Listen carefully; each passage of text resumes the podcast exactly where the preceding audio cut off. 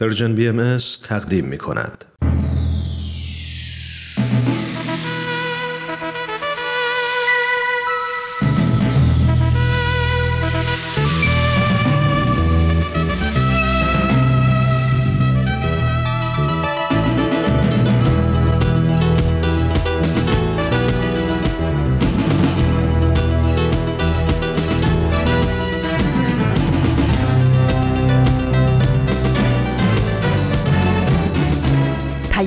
دوست، برنامه‌ای برای تفاهم و پیوند دلها.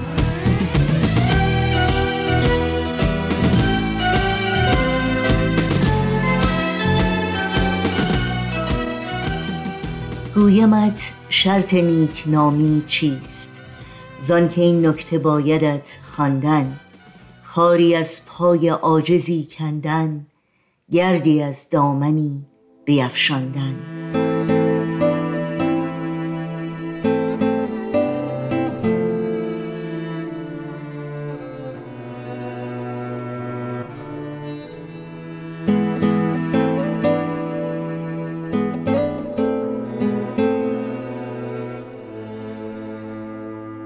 با درود به شما شنوندگان عزیز رادیو پیام دوست و پند نیکوی پروین اعتصامی از شاعران پرشور سرزمینمون، امیدواریم در هر خانه و سرای این دهکده جهانی که با ما همراهی میکنید شاد و سلامت باشید و سرشار از امید و دلگرمی.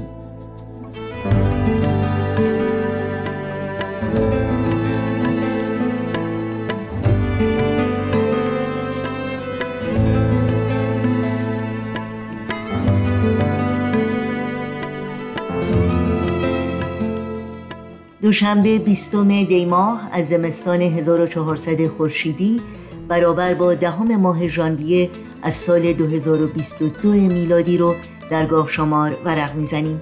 بخش هایی که در این پیام دوست تقدیمتون میکنیم شامل این روزها، سربلندی ایران و اکسیر معرفت خواهد بود که امیدواریم از همراهی با این برنامه ها لذت ببرید.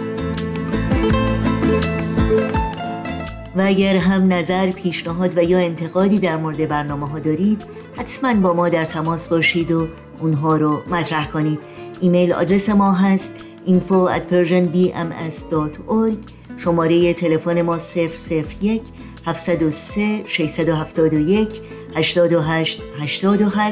و شماره ما در واتساپ هست 001-240-560-2414.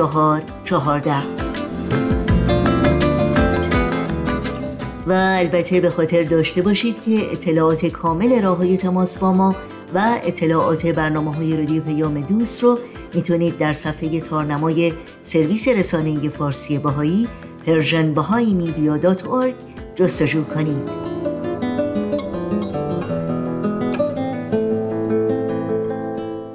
این صدای رادیو پیام دوست، من هم نوشین هستم و همراه با همکارانم میزبان برنامه‌های امروز.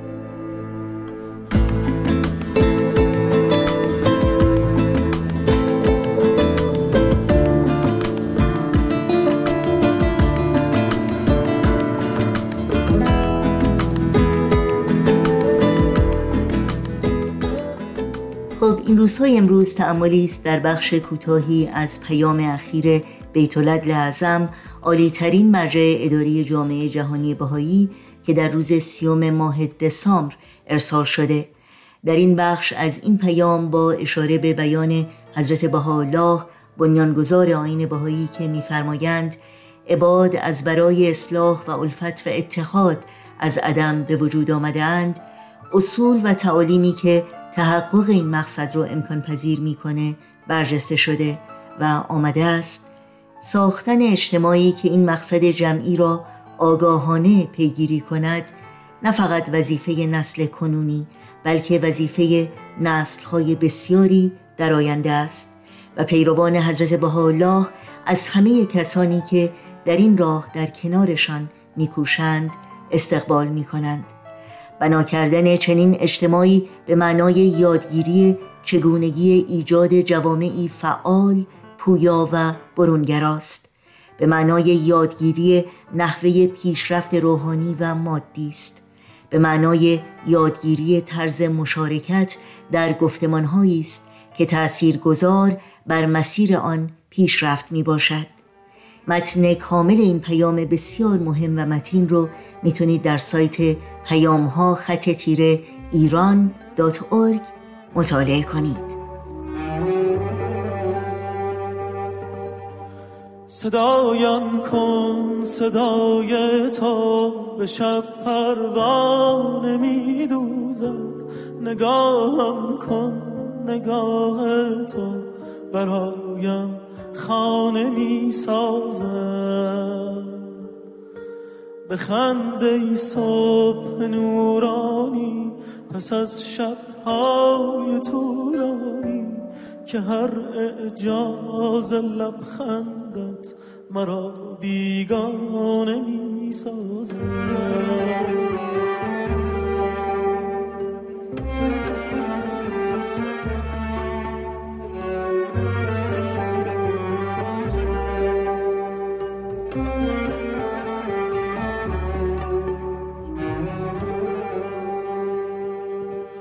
به بار این آبی آرام، بر صحرای خشک من، سحر باغم درختانم برایت لانه می سازد.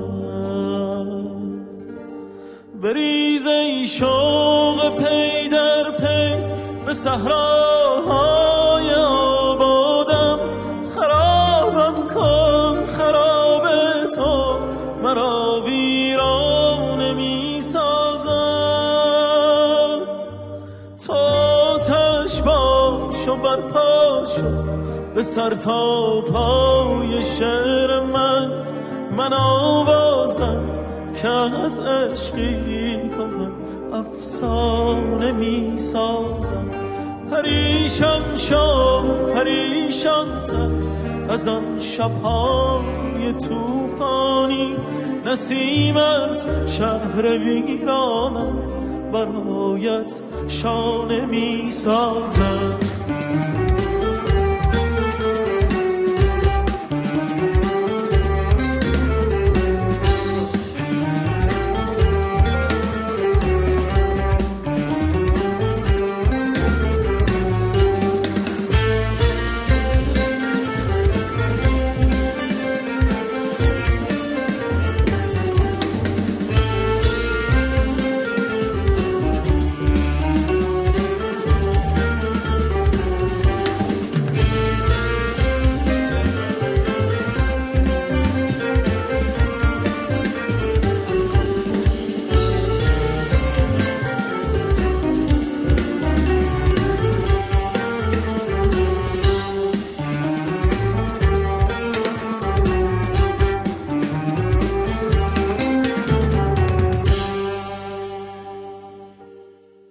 شنوندگان عزیز، با برنامه های این دوشنبه رادیو پیام دوست همراه هستید و برنامه این ساعت ما بخشی است از مجموعه خوب سربلندی ایران که بدون شک آرزوی قلبی همه ماست.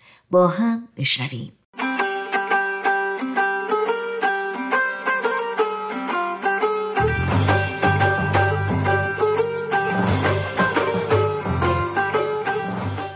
سربلندی ایران.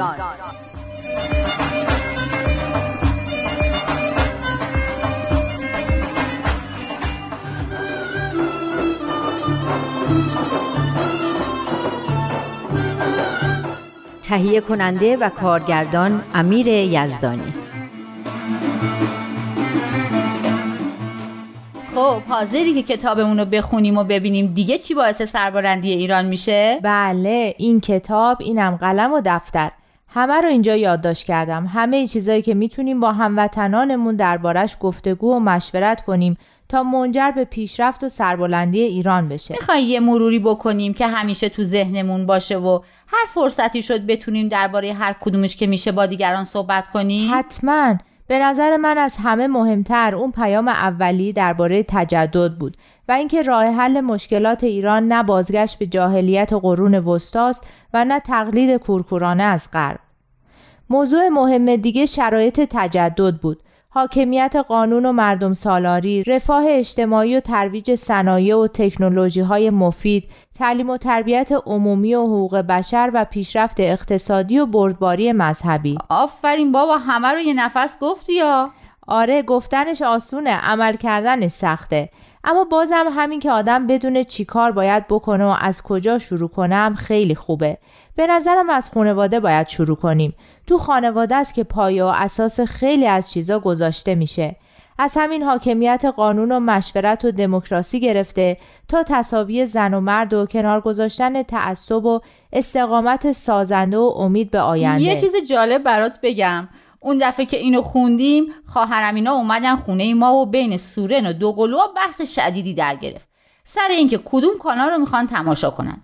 جالبه که بین خودشون بحث میکردن و اصلا فکر نمیکردن که ما بزرگترام حق اظهار نظر داریم. خب میخواستی بگی مشورت کنن. دقیقاً. تلویزیون رو خاموش کردم و گفتم بیاین مشورت کنیم. خیلی بامزه بود. اولش فکر میکردن یه بازی جدید اختراع کردن، اما بعدش تونستیم به یه توافق چند جانبه دست پیدا کنیم که توش بلندی صدای تلویزیون هم لحاظ شده بود. ما هم یه مشورت خانوادگی داشتیم که موضوعش دعوت کردن یا نکردن یه بابایی بود، اما خوبیش این بود که با جانم و عزیزم تموم شد و من واقعا کیف کردم از این مشورت. اونقدرام که تو میگفتی کار سختی نبود، اما یادم بود که دستم به اون میله محبت و احترامی که گفتی باشه. چه تجربه خوبی. خب حالا که از این تجربیات خوب انرژی گرفتیم، بیا تا بریم سر پیام بعدی که مال 13 فروردین 1389. پاراگراف اول که خلاصه پیام قبلی درباره خانواده است. فقط یه جمله رو زیرش خط کشیدم. لزوم تربیت فرزندانی که سعادت خود را در سعادت و عزت دیگران ببینند. ببین خیلی قشنگه ها، اما شک دارم شدنی باشه. تو شدنی بودنش شک نکن. فکر کن که اگه مخترع های برق و تلفن و کامپیوتر و ماشین و هواپیما و اینجور چیزا هم شک میکردن، ما هنوز تو غار بودیم. خب اینم حرفیه. اگه بخوایم جامعهمون آینده روشن و سرافرازی داشته باشه که همه توش به رفاه و سعادت برسن، باید بچه‌هامون رو طوری تربیت کنیم که ارزش سعادت جمعی رو درک کنن و سعادت خودشون رو توی اون ببینن. باشه، پس بریم سر این جمله که میگن خانواده میتونه به عنوان یه واحد اقتصادی سهم موثری در حل مشکلات و بی‌عدالتی‌های اقتصادی داشته باشه. درسته، اما چطوری؟ فکر کنم این پیام هم درباره همینه. بیا بریم جلو ببینیم چطوری. پاراگراف دوم. این پاراگراف دوم مثل اینکه درباره شما بهائیاست. اینکه بیشتر بهائیای ایران از رفاه نسبی برخوردار بودن، البته در گذشته، اما من همین حالا هم فکر میکنم وضعتون از خیلی از ماها بهتره. دلیل این رفاه نسبی همینجاست. رازش همین بینشاییه که تو این پاراگراف اومده. البته رازی که پنهان کردنی هم نیست. اتفاقا تاکید بیت العدل رو اینه که این بینش‌ها رو با همه در میون بذاریم. یعنی همین تاکید روی کسب علم و دانش و اشتغال به صنعت و حرفه مفید. بله همینا. البته میفرمایند اشتغال مجدانه و صادقانه. به نظر من راز اصلی تو همین جدیت و صداقته. ایناست که باعث اعتماد مردم و رونق گرفتن کسب و کارا میشه. این توأم با روح خدمت رو هم یه توضیح بده. تو آثار بهایی هست که کاری که با روح خدمت انجام بشه عبادته. یعنی اگه شغلی رو که انجام میدی و بابتش دستمزد میگیری رو با روحیه خدمت به مردم انجام بدی، خودش عبادته. آره این که منم موافقم. عبادت به جز خدمت خلق نیست. خب حالا فکر نمی کنی کسی که با جدیت و صداقت و با روحیه خدمت به مردم کار میکنه در کارش موفق میشه و از نظر مالی هم تامین میشه؟ در مورد شما بهائی‌ها شاید، اما تو شرایط فعلی جامعه ما شک دارم صداقت جواب بده. اینی که عملاً میبینم اینه که هر کی دستش کشتره موفق تره. بخوای صداقت داشته باشی که کلات پس معرکه است. این که دیگه اسمش موفقیت نیست. این همون راه میانبریه که اسمش هم معلومه.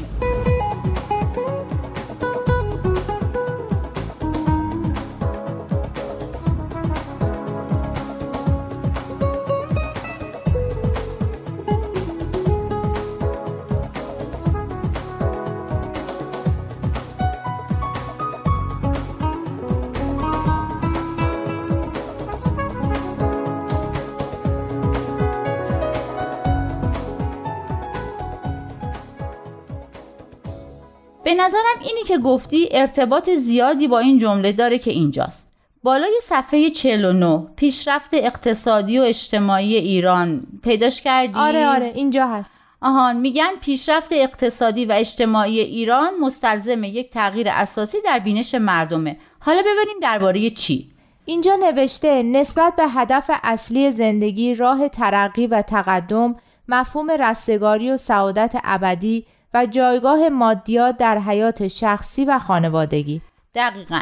من فکر میکنم اگه بینش درستی نسبت به این مسائل داشته باشیم، دیگه صرف پولدار شدن یه آدم در اثر تقلب و اختلاس و کلاهبرداری به نظرمون موفقیت نمیاد. به نظر من موفقیت یه بود اخلاقی و روحانی هم داره که اگه اون نباشه دیگه نمیشه بهش گفت موفقیت. میخوای بگی پول باید از راه حلال به دست بیاد؟ آره، اما یه چیزی وسیع‌تر از حلال و حرومی، یه دید دیگه ای نسبت به زندگی و اینکه مادیات کجای زندگی ماست. مادیات نه چیز بدیه که کلن بندازیمش کنار و بشیم یه زاهد گوشه‌گیر، نه همه چیزه که همه انسانیتمون رو بخوایم قربانی به دست آوردنش بکنیم. جالبه، دقت کردی همه چیزا رو با نه این و نه اون معنی میکنی؟ آره راست میگی. آخه همیشه زیاده رویه که کار دست آدم میده. راز خوشبختی تو اعتداله. حضرت بهاءالله مؤسس دیانت بهایی میفرمایند هر امری از امور اعتدالش محبوب. تو مسئله مادیات هم باید اعتدال رو رعایت کرد. منم موافقم. من همیشه میگم پول زیادیش خوب نیست. اعتدال همینه دیگه. هدف از زندگی ما این نیست که یه مقدار معینی پول جمع کنیم و یه میزان مشخصی خوراک و پوشاک مصرف کنیم و بعد بمیریم. اومدیم تو این عالم که یه سیر تکاملی رو طی کنیم و رشد کنیم. اما تا زمانی که تو این عالم زندگی می‌کنیم که عالم ماده است، به اسباب مادی هم احتیاج داریم. در نهایت پول و مال و منال وسیله زندگیه، نه هدف اون. و اینکه ما نباید وسیله رو به جای هدف بگیریم. آفرین. اگه از هدف اصلی باز بمونیم و هزار جور خلاف بکنیم و اون سیر تکاملی روح رو از بین ببریم تا برسیم به چیزی که قرار بوده وسیله این سیر تکاملی باشه، میشه اسمشو گذاشت موفق شدن؟ اینطوری که بهش نگاه کنیم درسته، اما بیشتر مردم قضیه رو جور دیگه میبینن. خب برای همینه که میفرمایند یه تغییر بنیادین در بینش مردم لازمه تا ایران به پیشرفت اقتصادی و اجتماعی برسه. تا زمانی که هدف همه یا حالا اکثریت مردم رسیدن به ثروت باشه از هر راهی که شد، اوضاع جامعه‌مون درست نمیشه. اتفاقا راهشه که خیلی مهمه. اگر راهش اون صنایع و فنون مفیده باشه، ایران پیشرفت میکنه و اقتصادش به مسیر درست میفته. وقتی هدف فقط به ثروت رسیدنه، همه میرن سراغ آسونترین راهها که خوبش دلالی و دست به دست کردن کالاهاست. بعدش هم که دیگه میشه انواع قاچاق و اختلاس و زمینخواری و کلاهبرداری. یعنی نمیتونیم اصول اخلاقی و روحانی رو تو مسائل اقتصادی نادیده بگیریم. اگه بگیریم نتیجه همینی میشه که تو دنیا داریم میبینیم، بی‌عدالتی و فقری که روز به روزم بیشتر میشه. یه جمله رو میخواستم برام بیشتر توضیح بدی که حالا فهمیدم. کدوم جمله؟ این که نوشته راه حل اساسی مشکلات اقتصادی جهان را باید در توجه همزمان به موازین علمی و اصول روحانی جستجو کرد. میدونی همیشه علم به ما وسیله میده، دین هدف. یکی از اینا بدون اون یکی درد رو از ما درمون نمیکنه. وای چقدر مطلب داشتیم پیام، هنوز به نصفم نرسیدیم. بقیهش باشه برای دفعه بعد. بذار برم یه چایی بیارم بخوریم، مخامون یه هوایی بخورم.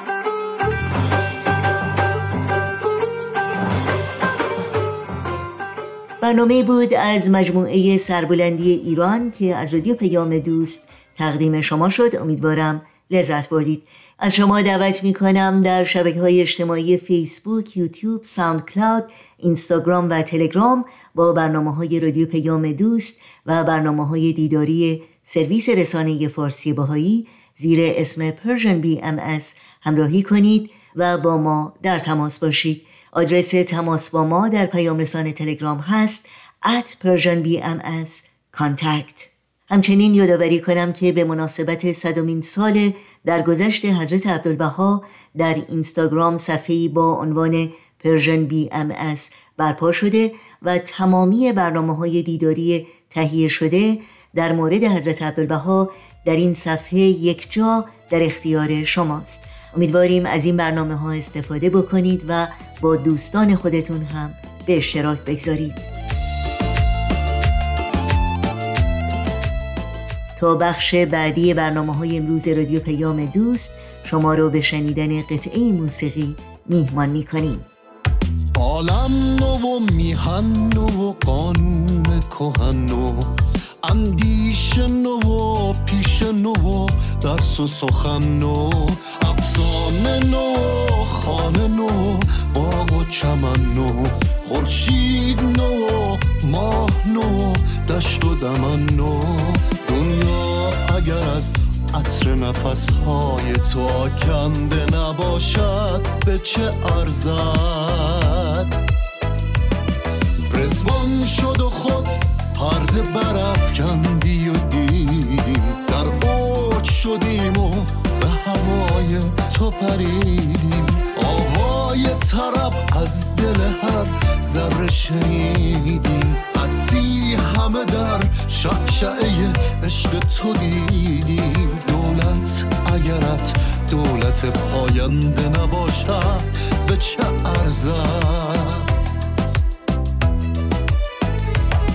فرمان تو چون لرزه بر اندام جهان بود، عالم همه در پنجه تقلیب زمان بود. ایران وطن پاک شهیدان و شهان بود، گلزار خزان دیده دگر شاد و جوان بود. دلگرد تمنای تو شرمنده نباشد به چه ارزد؟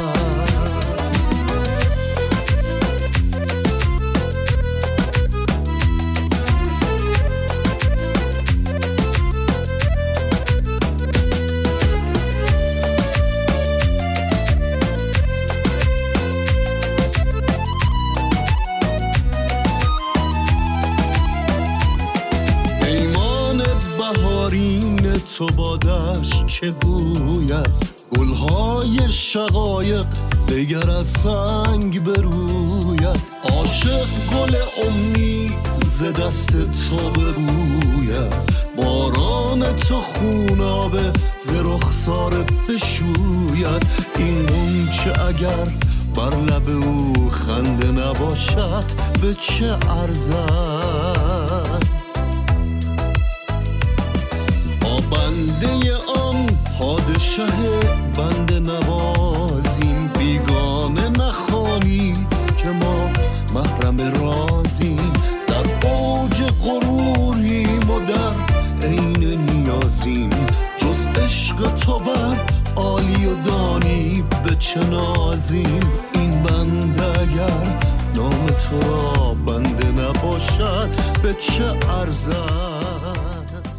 و حالا این شما شنوندگان عزیز رادیو پیام دوست و این هم برنامه اکسیر معرفت که سهیل کمالی برامون اجرا میکنه. اکسیر معرفت.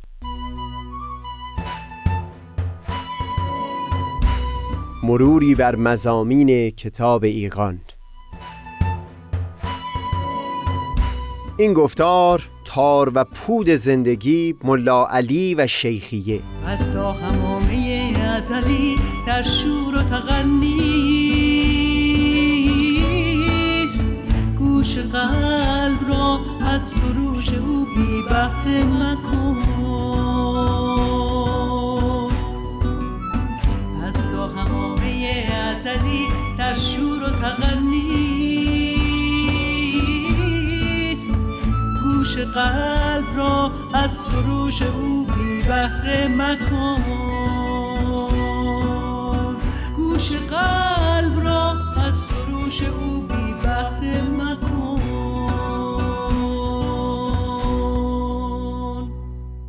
دوستان، سهیل کمالی هستم. در گفتار پیشین درباره ملا علی برغانی عموی حضرت طاهره و اینکه سالها شاگرد شیخ احمد احسایی بود چیزی گفتیم.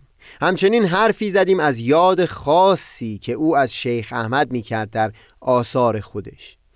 بگذارید در گفتار امروز بیشتر سخن بگیم از اون انس خاصی که در دل ملا علی نسبت به شیخ احمد احسایی و سید کاظم رشتی پدید اومده بود. پیشتر از کتاب انسان کامل او نقل قولی کردم. در کتاب دیگری از ملا علی به نام لوامع الانوار فی کشف غوامض الاسرار جز روایت‌های امامان و توضیحات خودش، باز تنها کسی که از او سخنی نقل می‌کنه شیخ احمد احسایی هست. اینجا از او به عنوان قطب العارفین و رئیس المحدثین و القائس فی بحار الاسرار یاد میکنه، یعنی نفسی که در عمق دریای اسرار فرو رفته باشه برای بیرون کشیدن در و لؤلؤ. گذشته از این عبارات بلند، قبل از اون که بخوایم دیدگاه عمیق‌تر ملا علی نسبت به شیخ رو وارسی بکنیم، من میل دارم در اینجا یک نکته خاص رو درباره شیخ احمد احسایی و سید کاظم رشتی بیان بکنم. از این باخبر هستم که درباره مطلبی که بیان میکنم اختلاف نظری هست بین دو دسته از بزرگان شیخیه و من سعی میکنم در این صحبتم هوشیار باشم به گونه‌ای سخن نگم که سوگیری شده باشه. منتها فهم نحوه ارتباط و احساس شاگردان شیخ و سید نسبت به اون دو نفس کمک زیادی میکنه به فهم دو نامه از سوی ملا علی برقانی که یکی تقدیم شده بود به شیخ احمد و دیگری به سید کاظم رشتی. عبارتهای اون دو نامه بسیار فراتر هست از عریضه یک شاگرد به محضر یک استاد هر قدر هم بزرگوار. بگذارید این مطلب رو یک صحبتی داشته باشیم و بعدتر سری بزنیم به خود اون نامه ها.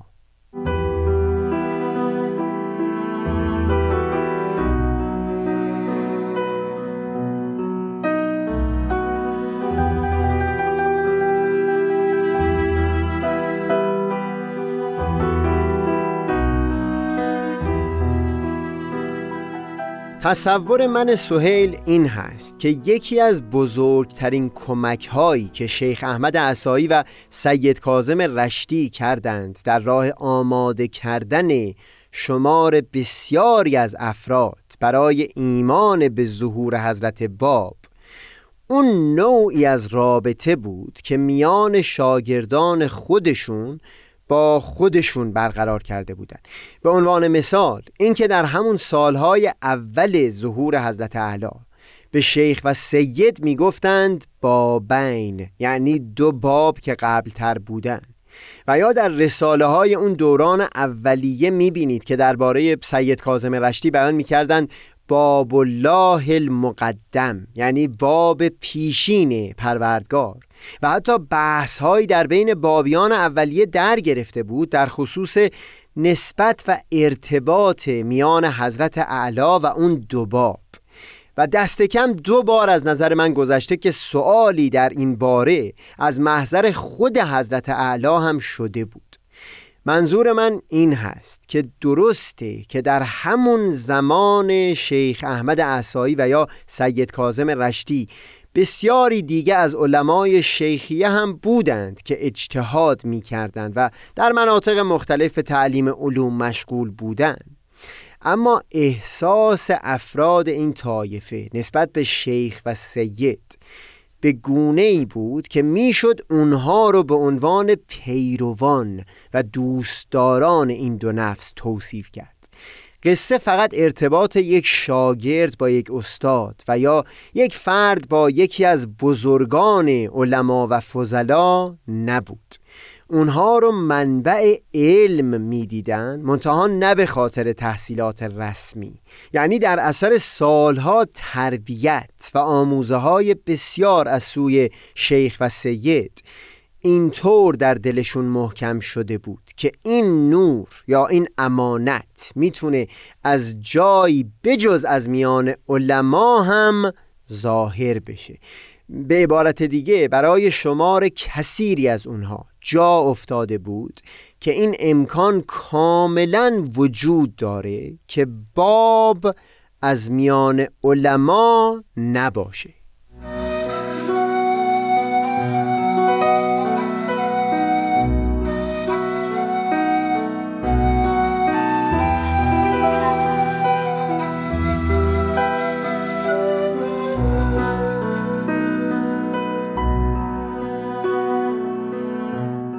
بعد از وفات سید کاظم رشتی، یک شماری از شیخیه اقبال کردند به یکی از علمای شناخته شده، یعنی حاج محمد کریم خان کرمانی، و هم شمار دیگری به عالم شناخته شده دیگری، یعنی میرزا حسن گوهر، که این هر دو طایفه از شیخیه تا همین امروز هم قوتی و رونقی دارند، هم در ایران و هم در کشورهای عربی.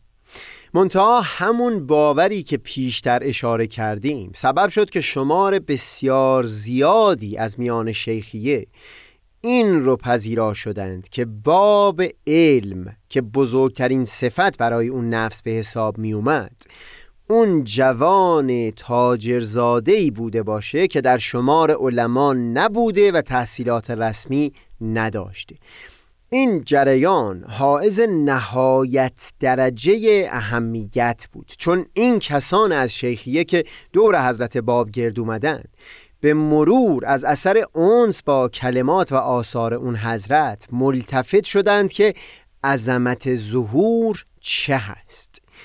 بهتر بگم شیخ احمد احسایی و سید کاظم رشتی بودند که با پدید آوردن یک همچو جنس رابطه‌ای با افراد شیخیه امکان این رو فراهم کردند که اون شمار بسیار از میون علما دور حضرت باب جمع بشن و بعدها مقامات بزرگتر اون حضرت رو پذیرا بشن.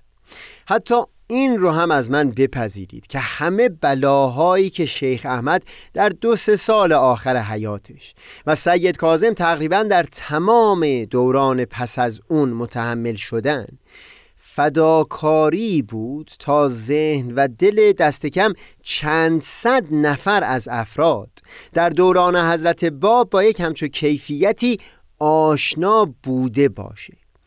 تقلایی هم که سید کاظم می کرد برای قانع کردن بزرگان علما مثل سید باقر شفتی در اصفهان و یا میرزای عسکری در مشهد، باز برای همین بود که شمار بسیاری از افراد متنفذ در دوران حضرت باب بتونند یار و یاری رسان اون حضرت باشند.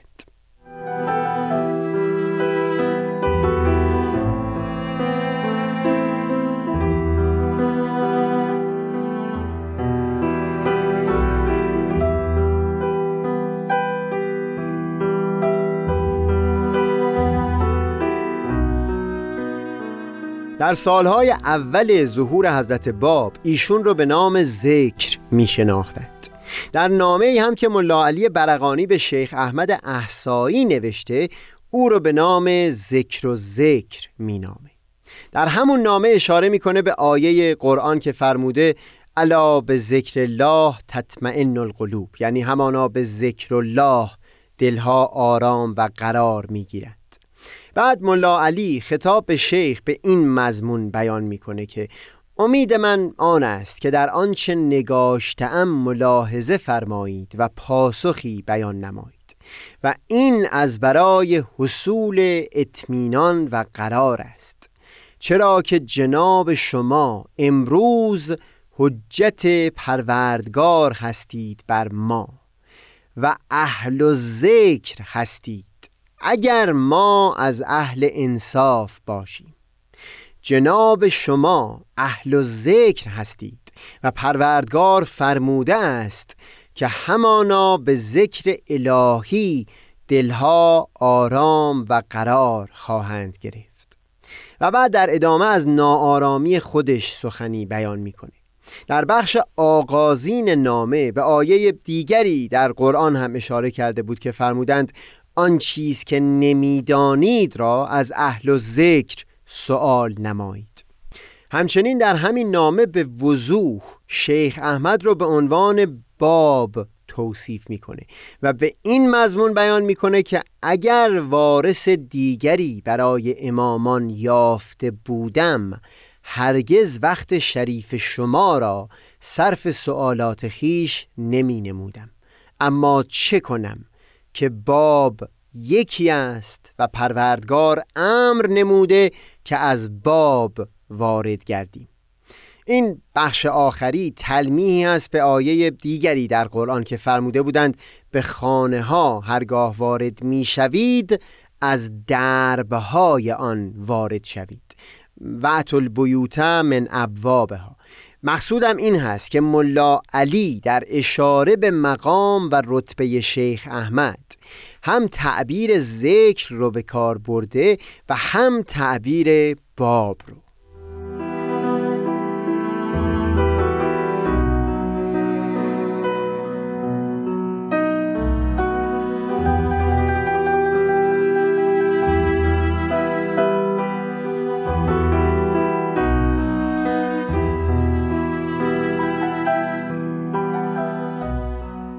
دقیقاً همین عنوان، یعنی تعبیر ذکر رو باز ملا علی در نامه‌ای که به سید کاظم رشتی نوشته هم بیان میکنه.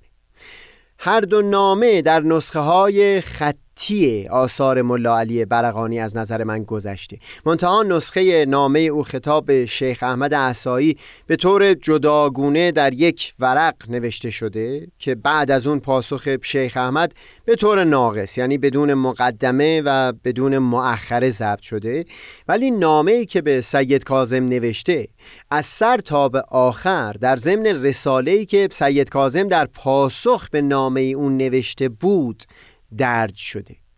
در هر حال در نامه به سید کاظم اولش بیان میکنه که مطالبی بر او پوشیده مانده و توان فهم اون رو نداره. بعد اشاره میکنه به آیه قرآن که فرمودند آن چیز که نمیدانید رو از اهل ذکر سوال بکنید و لذا خودش رو ملزم میدونه که فقط از اون کس که شایسته هست پاسخ پرسش‌هاش رو جویا بشه. در ادامه بیان میکنه که کسی که از سر انصاف نظر بکند خواهد دید که نور خورشید وجود امامان از همین ماه در حال تابیدن است، شایسته این هست که از او سؤال بشود و وظیفه ستارگان اون هست که به این ماه توجه بکند. ببینید این در سایر نوشتجات شیخیه و هم آثار خود ملا علی واضح است که از بزرگان علما تعبیر به نجوم و ستارگان شده، منتها در این نامه سخن ملا علی این هست که این ستارگان میبایستی توجه به ماه بکنند که عبارت از شخص سید کاظم بوده باشه. همچنین در ادامه همین عبارتها او رو به عنوان باب و رحمت توصیف میکنه و هم با استفاده از کلمه بیوت باز تلمیحی میکنه به همون آیه قرآن که پیشتر بیان کردم. بعد از اینها بیان میکنه که سؤال از قبلة العارفین از امور ضروری هست و برای او هم شایسته این هست که سؤالات رو پاسخ بده و البته با فروتنی اشاره به آیه دیگری هم میکنه به این مضمون که اگر این نعمت رو بر او ارزانی بکنه و یا او رو محروم بکنه همه اراده خود او هست و محل اعتراضی بر او نیست.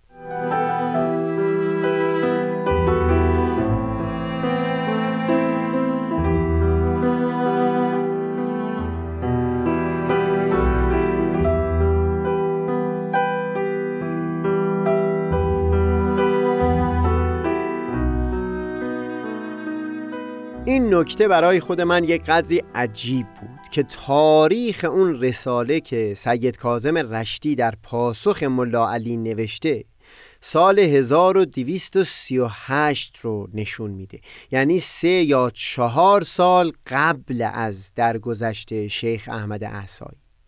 با دیدن این تاریخ من اول تصور کردم شاید ملا علی برقانی این نامه رو خطاب شیخ نوشته بوده، ولی شیخ به خاطر مشغله ها و یا نظر به حکمتی پاسخ دادن به اون رو سپرده باشه به سید کاظم.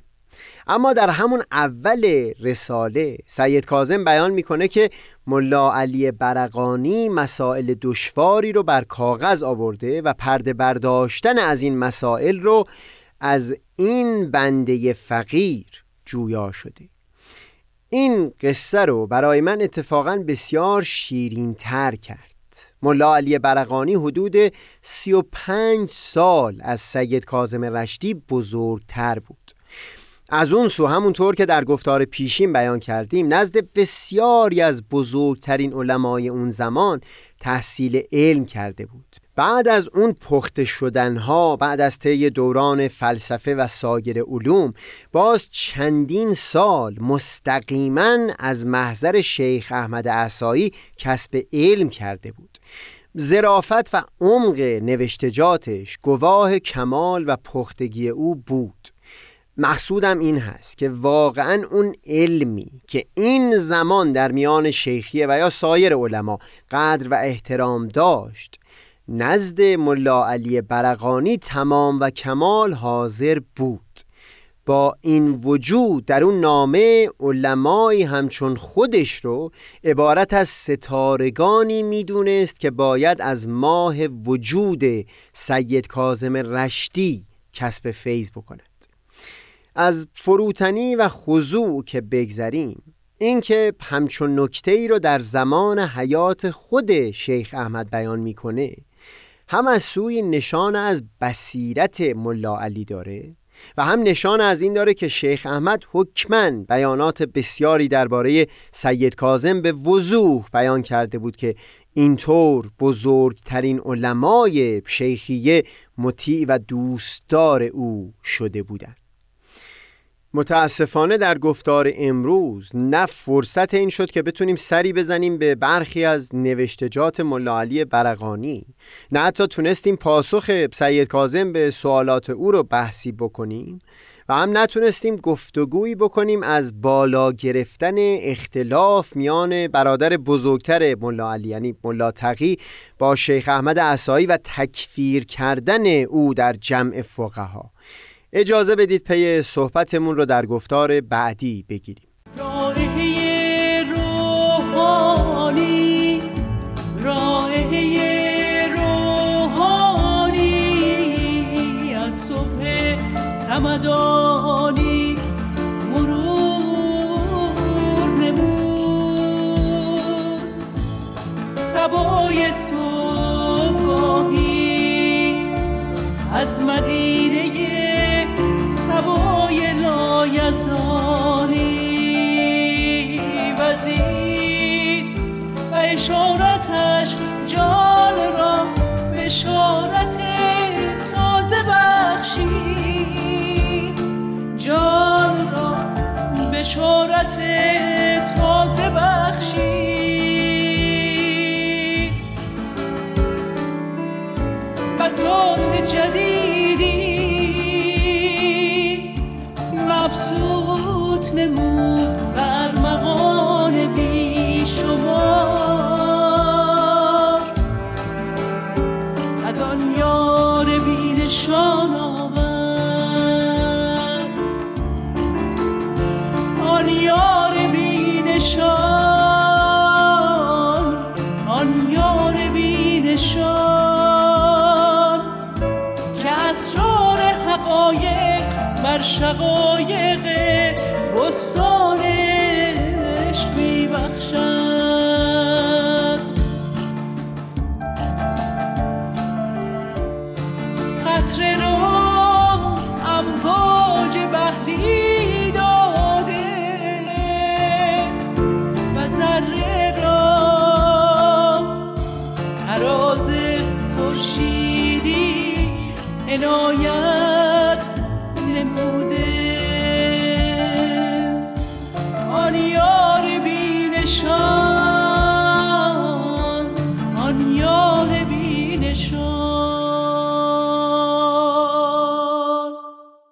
شنوندگان عزیز، برنامه‌های این دوشنبه رادیو پیام دوست هم در اینجا به پایان میرسه. همراه با تمامی همکارانم از توجه شما سپاسگزاریم و به همگی شما خدا نگهدار میگیم. تا روزی دیگر و برنامه‌ای دیگر، شاد و پاینده و پیروز باشید.